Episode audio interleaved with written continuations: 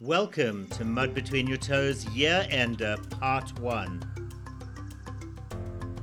The Year Ender uh, will bring you highlights from all my different episodes from Season 2.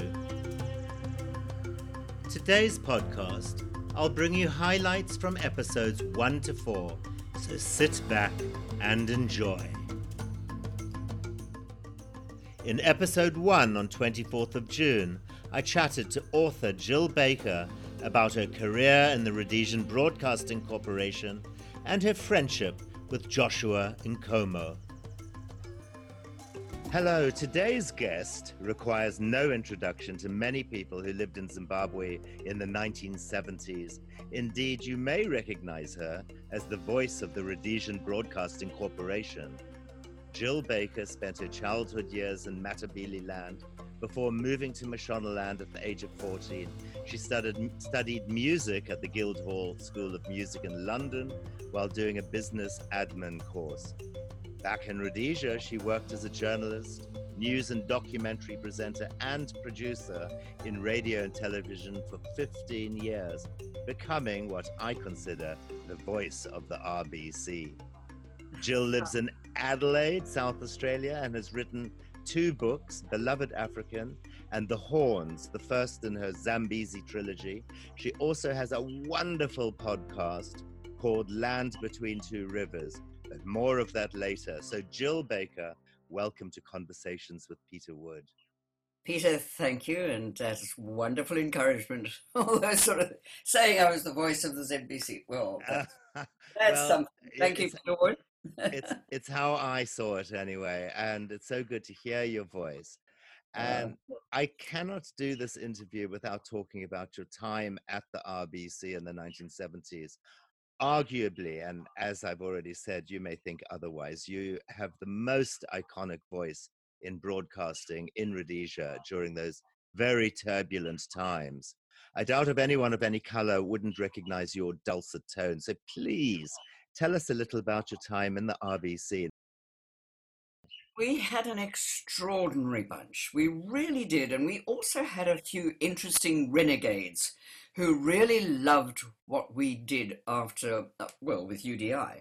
I'm not saying one of them who came out because of that, but one of the most talented was a man called Cy Jaffe. And Cy was just, he achieved extraordinary things, not only in um, production values and all the rest of it, but he really was absolutely outstanding in building a team together, getting us all working, getting us passionate about the place. And then gradually, of course, I moved from a lot of programming and, and things into news almost full time. And of course, that was at a oh, that was at a difficult time, Peter, because I would be scheduled on I don't know how it seemed to happen, but almost every time there was some ghastly thing that happened. And I think one of the hardest for me ever was having to read out the death notice of a very close friend. And uh, it was extraordinary because we knew he'd been killed and he'd died oh, two weeks before. We'd been to the funeral, and somehow the security force announcement was delayed. And I, I found it awfully hard to keep my emotion in check still do, even talking about it now. So they were very difficult times, and eh, there was an interesting gap often between quarter to eight, which was the main bulletin, and then a little dicky one at 10. And of course, the head of news at that time was Harvey Ward. Now, Harvey Ward was known as Red Under the Bed Harvey, which he probably was, but he was, he was very well versed in what was happening in what he called the Prague Center for Disinformation. And so I became very well aware of what really was happening at that time, and, and much of which, of course, we just couldn't talk about. But the whole team pulled together. It was we were all good friends. We sparked each other off. We we encouraged each other, and then um, just before independence, uh, the BBC came out and they wanted to restructure the organisation, and it was right that it was done because we'd had African service and English service and da da da da, and they just wanted radios one, two, three, and four. So um, they said to me, would I come up with a concept for Radio 3, which I did. And so we got this whole thing together, and they said, right, go.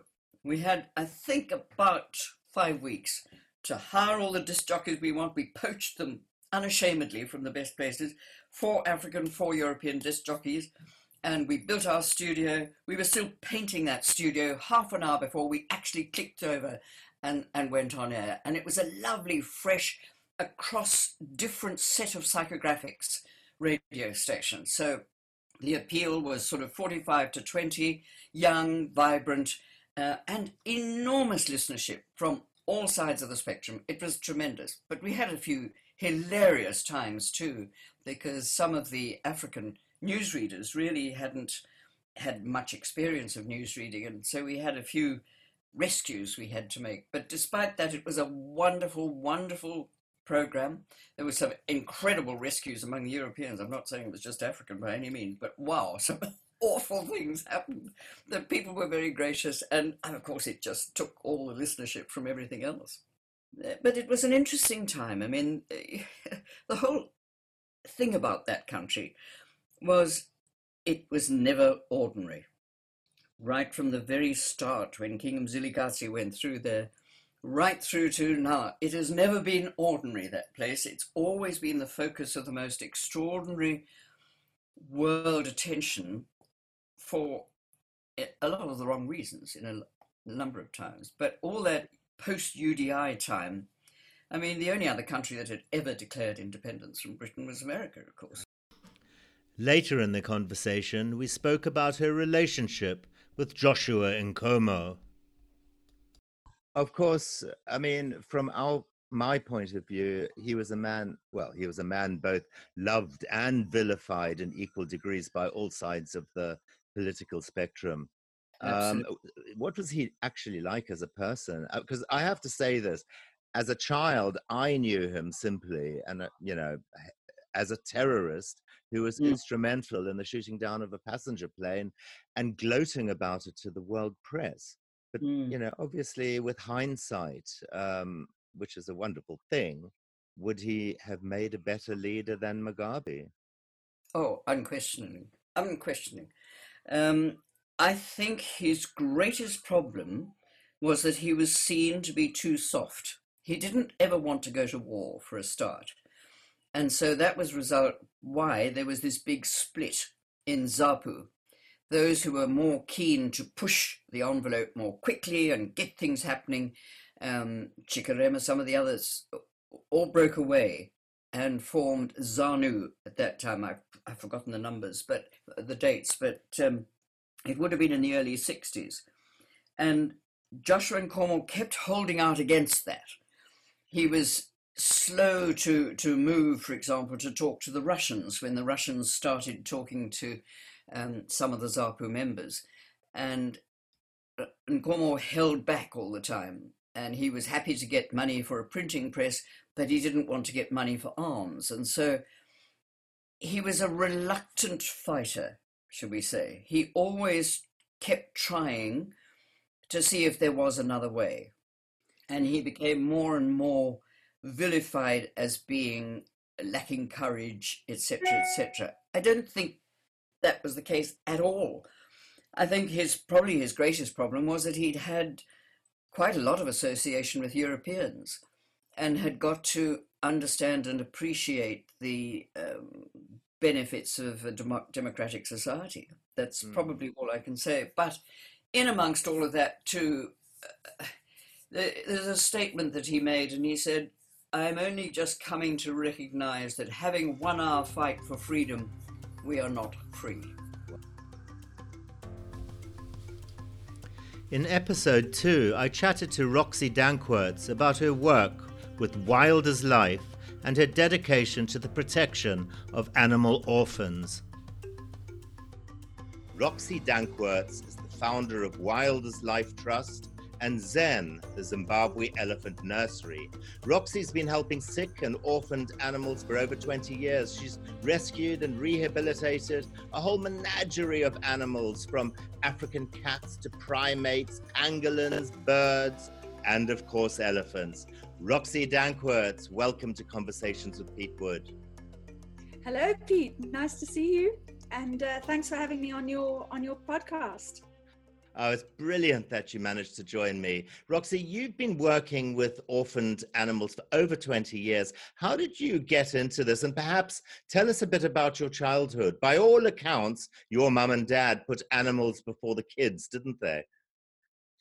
Well, my mother certainly did. Mum was definitely a, a, very much an animal person. She and the and the family were involved with horses and cattle and sheep, and we lived on a farm. We grew up on a farm, and um, I was pretty much an only child for the first ten years of my of my life until my brother came along. And so, yeah, I spent a lot of time with animals and just you know had a, a deep sense of connection with them and loved them i mean i wasn't a very good horse rider or anything but i just loved them you know i loved to touch them and talk to them and and yeah they were they were my buddies for for for a very long time this was in um, zimbabwe um, yeah this was all yeah so i grew up in zim um in sort of north harare in in a in in the rural area and um yeah, that's that that's where it sort of comes from. And I think the other thing was that um, it was during the you know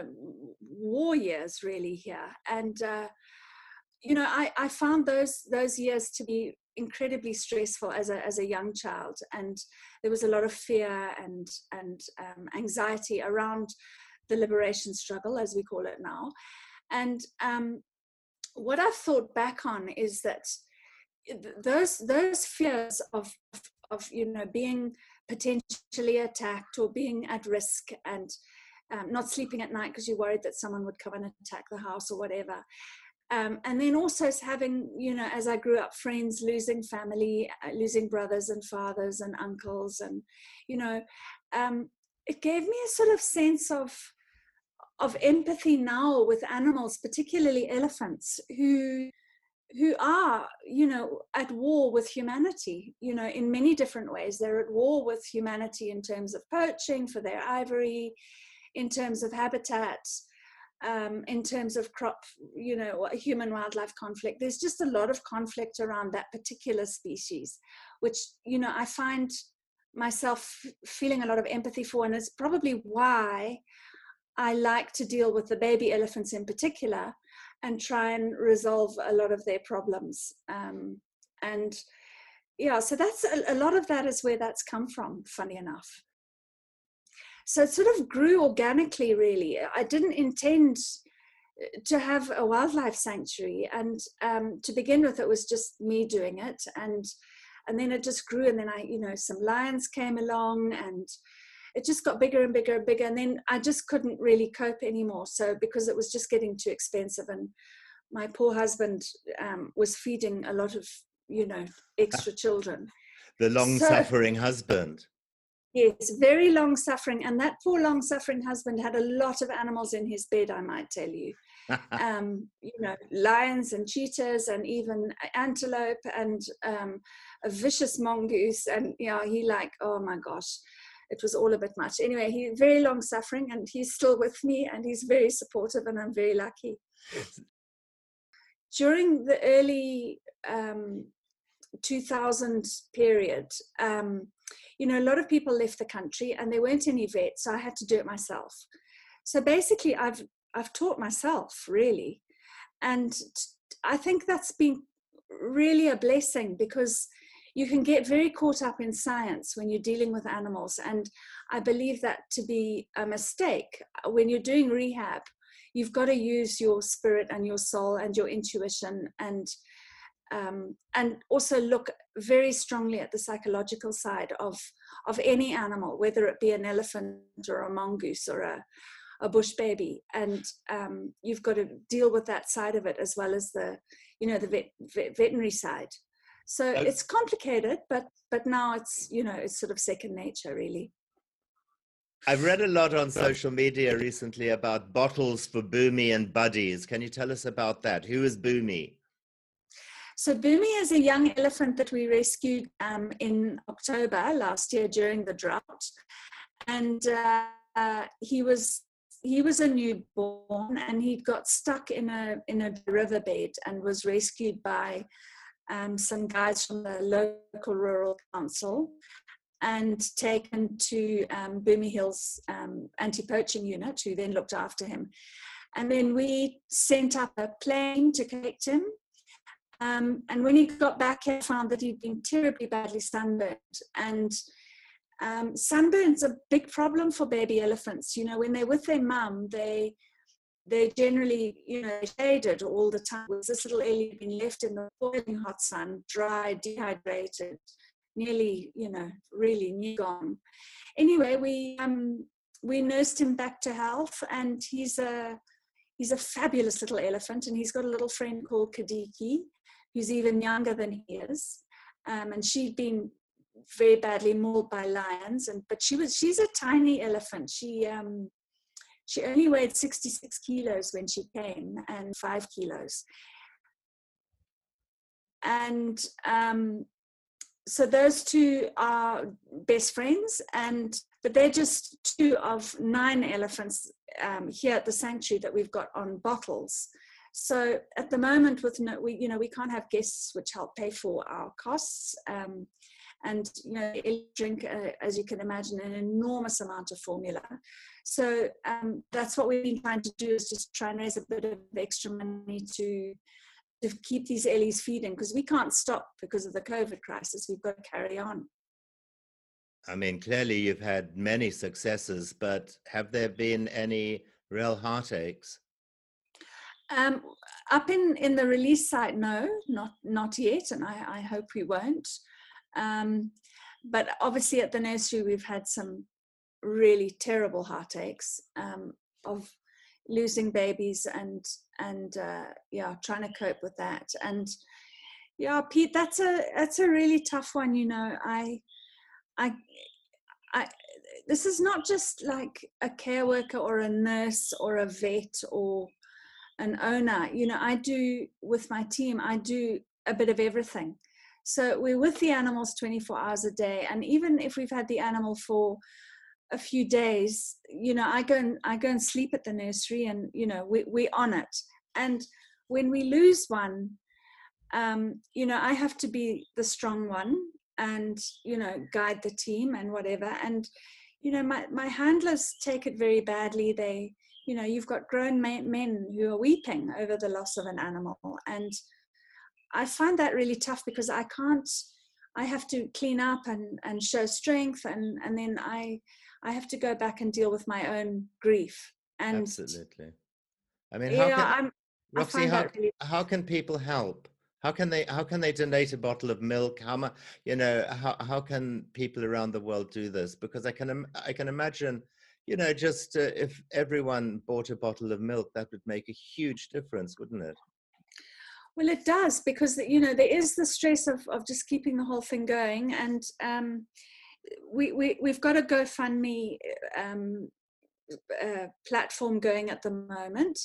Um, otherwise, our website's got a really good direct link for for donations, and and it's really easy. You know, you can donate five dollars or ten dollars or whatever you feel like donating, and um, yeah, I mean, there's no administration costs because the the the fund is is run by a friend of ours in the in the US, and and so all the money comes directly to us and just goes directly into the animals. So that it does take a lot of pressure off us if we can get donations in. In episode 3 i talked to douglas rogers author of the last resort and two weeks in november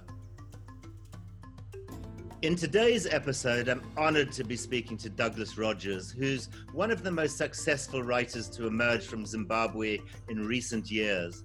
Douglas is an award winning author, journalist, and travel writer, possibly best known for his wonderful and witty book, The Last Resort, hailed by the New York Times as the best book on ordinary life for blacks and whites under the Mugabe dictatorship. Mm. So, right, Douglas Rogers, drum roll. Um, the Last Resort and two weeks in November. Let's start with The Last Resort. I adored reading it. It's so smooth and well edited. And, and despite those really troubled times in Zimbabwe, it's actually a really surreal and, and funny story of your parents' attempts at running a guest house. Can you tell us about the book?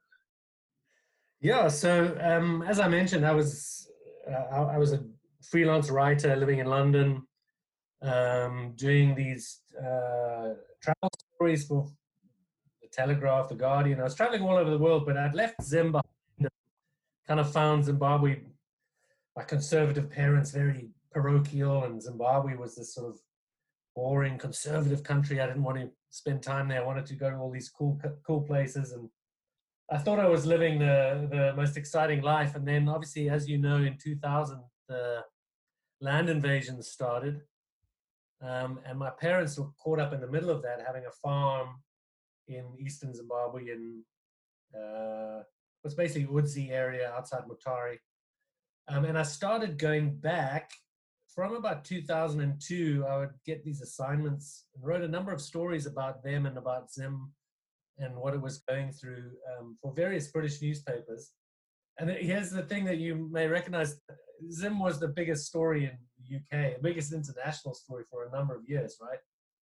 And I would, I would write these earnest stories about how terrible it was and how my parents were um, going through this awful time and this terrible dictator Mugabe, and that was the story that I just kept churning out.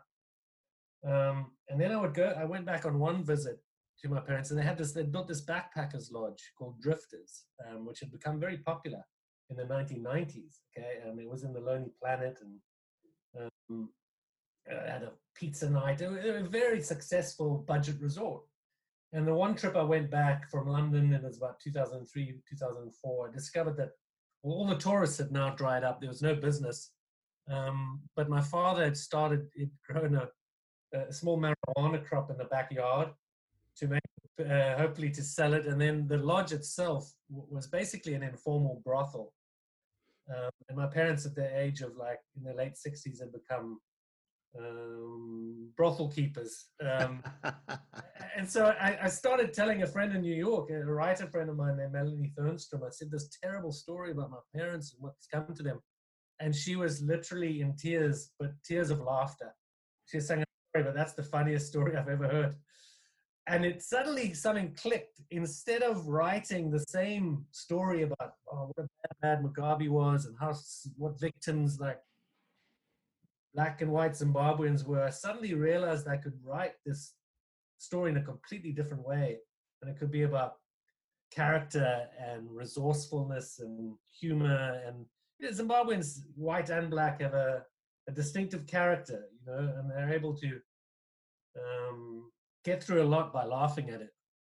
And I, I found my voice, and that's the kind of writing I do now. Is I try and be, try and find humor um, in in everyday life.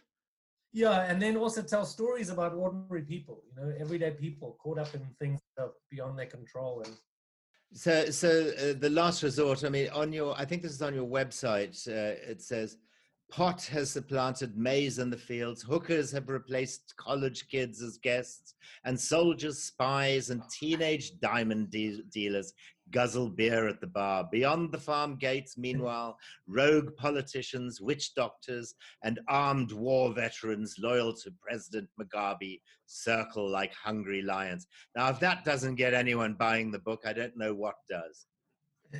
yeah uh, yeah, and, and it's an adventure story. It's it's sort of it's comic, but uh, it's kind of like a, a, coming of age story from uh, for me, you know, and discovering that far from being boring and parochial, my parents were a much cooler than I was, more adventurous than I was, more tied to a country than I was, and I sort of they found a I found writing the book and getting I found I, I got to know them and I got to know my country and amazing people and characters. Um, I think I think that entire generation there were far cooler than our yeah. generation for some reason. Um. You know, I mean, we came along, we were far more conservative. Now, yeah. uh, two weeks in November, this is your latest book, and it reads like a John Le Carre novel. It's fast, it's exciting, it's full of suspense. I mean, seriously, it's thrilling and true. Um, yeah. Uh, you know, again, to quote your website, two weeks in November is Ocean's Eleven meets Game of Thrones. Well, I'm not sure about that. I felt it was far more of a spy uh, story. Right. Right. Tell us uh, how you ended up writing that. I basically did a, a road trip. I, w- I wanted to write about Mozambique again. Um, it's always fascinated me, and I always found crazy characters in Mozambique. And set off from Zimbabwe in November of 2017, and we'd gone about six days when uh, the coup took place in Zimbabwe. Uh, the removal of the beginning of the removal of Mugabe by his deputy uh, Emmerson Mnangagwa, who he had fired. Um, and Mnangagwa had gone on the run, and he had actually gone on the run into Mozambique. He had fled Zimbabwe um, for his life into Mozambique. Me and my friends now are in Mozambique thinking, what the hell's happening here? Let's go back to Zimbabwe and take part in this adventure, you know? And so we did that. We were in Harare for the big march that took place. Um, and um, basically, this time of incredible tension. Um, and uh, everyone is high on adrenaline, a mixture of this um, fear and exhilaration, right? Um, and Mugabe was deposed. And I said, I can write a book about this. I'll just write a book about the coup and about this road trip and ending up with the removal of Mugabe, right? And all I, all I had to do was to speak to the military who had carried out this operation. Um, I had the backstory, I had my personal story, um, how I'd got caught up in these events, but I wanted to speak to the military and say, like, how did you carry out what had been called the perfect coup? Um, but obviously, this is Zimbabwe, the military don't speak. Um, and I tried everyone, uh, any contacts I had, and I was thinking, I'm never going to be able to write this book. What's the point? And then here's the connection with my previous book was a friend of my father's who I mentioned in the last resort. I called him, he's a businessman and quite well connected, and I said, Can you put me in touch with anyone in the Zimbabwe military any senior officers? And he said, No, I can't. They're not going to speak to you, but I do know someone who has a story to tell. And I said, Who is it? And he said, I'll send you his, his number. And he sent me a number, a cell phone number, and a first name, Tom. And it was a cell number in South Africa. And, I, and he said, This is the guy you need to speak to. I didn't think much of it. I was back in Harare a day later, and I met up with this uh, MDC activist who had returned his um, from exile in South Africa. And I was meeting with him, and I said, "Hey, I need to speak to military guys." And he said, "These guys won't talk, but I do know someone who has a story to tell." I said, "Who is it?" And he sent me a text. He, he, he sent me a number and a last name, Ellis, and they were the same numbers as the one, same number had been given the day before. And what happened then like made my book because I called this number and the guy on the phone who I call in the book, Tom Ellis, proceeded on a phone call for about an hour to tell me how he was involved and instrumental in the coup and had formed a team in Johannesburg of these the CIO assassin who had gone down to kill him and he had turned him and they were working together. And then a lawyer named Gabriel Shumba, who was part of this operation, um, a war veterans leader named Chris Mutsvangwa. And I, I, this is all on a phone call. And I thought, well, this guy's bullshitting me, right? This is just out, too outrageous. And then he proceeded to say, I'll introduce you to the people that I'm telling you about. And then began this crazy adventure. And I discovered what he had told me was all true. And I had a, again, I had like a, a sort of dark comedy adventure about ordinary people caught up in something that basically was beyond their control almost, um, but too outrageous for words. Um, and yeah, that's two weeks in November. It was a it was a very heady, exciting time, and and it's kind of sad that the Mnangagwa regime has been a spectacular failure Yeah. as well, hasn't it? I mean, Yeah, yeah. What's changed, you know? yeah, very little. In episode 4, I spoke to photographer Palani Mohan. Palani's work has been widely published by many of the world's leading publications. So, listen now, your work has been widely published by many of the world's leading publications. You've published six coffee table books, with another one on the way. And, and I didn't know this, you also have a photo in the National Portrait Gallery in London. But first, can you tell us about the old elephant photo on my wall? Yes. Um, well, that picture was taken um, in Zimbabwe, in a national park in Zimbabwe. As you said, it's Hwange National Park. And uh, my wife and I went there for holidays um, after, um, you know, just the two of us. And the night before, we were sitting around a campfire, and the, the amazing guide uh, was telling us about all the animals we are going to see in the morning. And I told him that I've done a lot of work photographing Asian elephants before, so we got on quite well. And he particularly told me about this one old, magnificent um, male elephant who he's seen around for decades. Uh, it's grumpy and it's old and it's blind, and and with a bit of luck, we might actually see it. Um, and, and we spoke at length about about this elephant. And um, and the next morning, we got up very early and off we went to the watering hole. And after about ten minutes of being there, um, this this amazing elephant turned up. And not only did it turn up, it actually charged us. Um, and uh, I was literally about maybe two foot away from it. And I, I have spent a lot of time uh, times around an elephant, and the best thing to do when an elephant's charging you is to be still and not panic, which is easy said and done. And so that photograph you're referring to was the elephant looking very, well, very angry, um, couldn't see very much, but uh, it knew that we were there and wasn't happy about it. And um, yeah, so that, that, that, was, a, that was the image. But by all accounts, you're in pretty good hands with uh, your guide. His name is Tony, someone. I, I can't remember his surname. So when um, when when did your professional career start? Well, I applied for a um, a cadetship uh, when you know if you remember those yeah. days when newspapers actually um, hired people and and and, um, and looked after them. Well, I applied for a cadetship with the Sydney Morning Herald newspaper in Sydney, and I entered, entered a bunch of photographs, and much to my surprise, um, you know, I got I, I got the job. Um, there were thousands and thousands of people all across Australia who entered this competition, and and whatever reason, two of them got selected, and I was just incredibly lucky.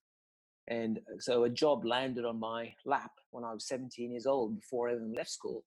And the Sydney Morning Herald in those days was arguably one of the best broadsheet newspapers up there with the New York Times and the Guardian um, in the world. So, um, you know, I was very, very fortunate. So, do you consider yourself a photojournalist or a fine art photographer?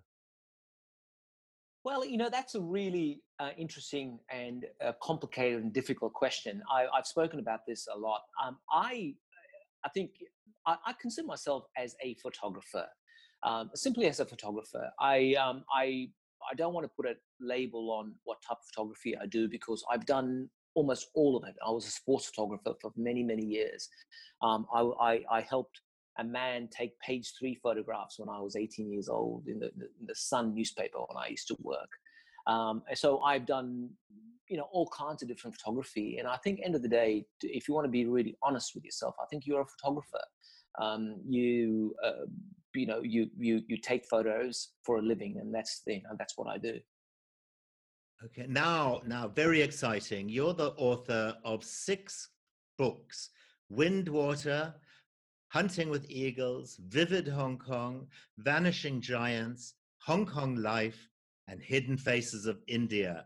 Um, I think I have all of them, Palani. well done, Peter. It's really great. uh, by all accounts, Hunting with Eagles was the one that I don't know was was the most challenging. Can you can you tell us about that book and some of the obstacles you faced? Yeah, well, um, for ever since I was 18 years old, I um, I've known about uh, the the the Kazakh eagle hunters of Mongolia, and I saw it in a newspaper when I was a young young 18 year old working at the Sydney Morning Herald newspaper.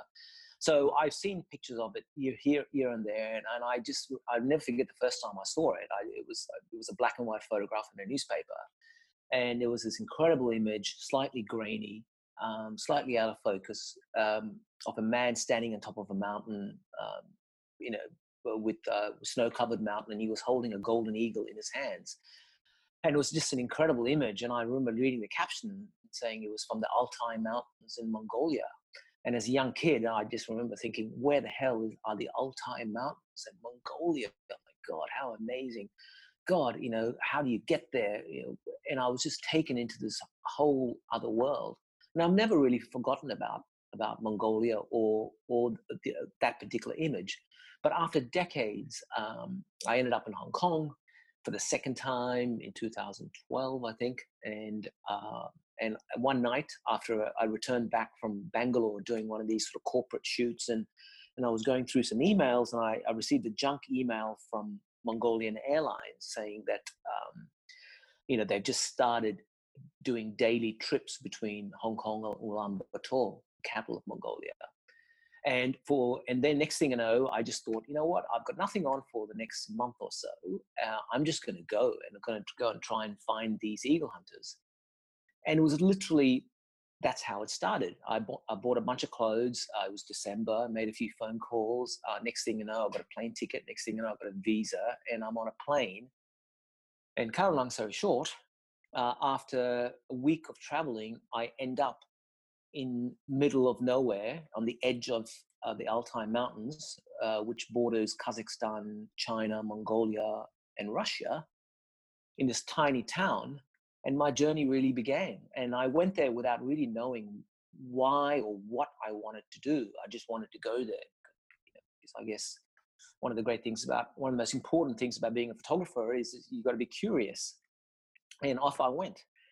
And and I found out after I got there that the real story was there are between 50 to 60 of these true Kazakh eagle hunters left in that part of the world. And, and they're dying of old age and, the weather conditions. And then I thought, wouldn't it be great to try and meet all of them and do a portrait of them and their eagles and also the landscape outside their ger? And that was the idea. Um, and I, it took me five years. Uh, you know, I it was, and I went there in winter. It was minus 40 degrees, minus 45 degrees with wind chill. It was by far the hardest thing physically that I've ever had to do. But it was by far the most difficult thing my camera gear had uh, working conditions, um, I would say. And the result is uh, a record of of, of most of these men. And most of these men that are photographed are passed away now. So uh, I, you know, I, I, I, I ended up getting a really good relationship with them. I lived with them. They got to know me, and um, yeah, it was a, it was an amazing experience. I mean, in temperatures like this, a lot of people wouldn't realize this, but your camera gear actually seizes up, doesn't it? Yeah, so absolutely. I mean, um, something happens. Uh, around about minus 28 degrees, minus 30 degrees. Uh, your batteries, I mean, that, that was the biggest problem. The batteries would just um, just stop working. So I shot the whole thing on on a medium format digital camera, and the, my biggest headache was uh, my batteries and my the fact that um, I was cold and my fingers were frozen and all that stuff. But the I, I, missed so many so many images. I would say I missed eighty percent of the images that I took uh, because I just couldn't make press the shutter, or the shutter would freeze, or the the batteries would would, would go. So I would carry about a dozen batteries with me. I would uh, strap the batteries up with gaffer tape under my arms, um, anywhere in your body, Peter, which is warm. I'll let your imagination run. um, and when when the time was right, I would reach down and through six layers of um, thermals or whatever that I was wearing, and I would I would uh, pull out the battery, and I would put in the camera, and sometimes it gave me 30 seconds, other times it gave me 15. What are you actually working on right now? Well, my I've got a couple of books on the go, uh, and one oh, of them. Just, you're you're so prolific. Two books on the go. Okay. Well, unfo- but unfortunately, something called COVID nineteen. Um, um, you might have heard of it. Um, it, it, it, it, you know, it came and stopped it. So I was supposed to, uh, with, with a bit of luck, have something out by Christmas this year, and the, it is really a book about stillness. Um, I um, it was about um, just images that gave you peace and images that gave you uh, thought, uh, gave you pause basically the images that i've taken you know, 10 years ago and the image the way i look at photography now Um, it all really stemmed from a, a, a, medical illness that I had a couple of years ago, which uh, hopefully I've overcome. And it really uh, made me think about um, the, the smaller details uh, of, of life that uh, a lot of the times you walk past. Um, so the book is about about um, about just peace and stillness and space and and um, and um, it sounds like something silence. we really need right now. Yes, yes, yes. It's about silence, really. It's about it's about enjoying silence and and how important silence is in our in our in our lives. And and photography and art uh, play a huge part of of wellness. Um, you, if you surround yourself with with with with art, well, that that that uh, it's full of silence and, and wellness and, and, and space, you know, you feel better. And um, yeah, there you go. You've just listened to highlights from chapters 1 to 4 from my Year Ender, Part 1. I'll be bringing out more Year Enders as the year goes on, so look out for them. Well, that's all for now, but if you enjoyed listening to that podcast, you might also find my book, Mud Between Your Toes, faintly amusing. You can buy the book on Amazon. You can find both series 1 and 2 of my podcasts on a plethora of platforms, from direct links on my Mud Between Your Toes Facebook page to apps such as Podbean, Apple Music, iTunes Store, Spotify Podcasts, Pocket Casts, Stitcher, Castbox, TuneIn Radio, and Google Podcasts.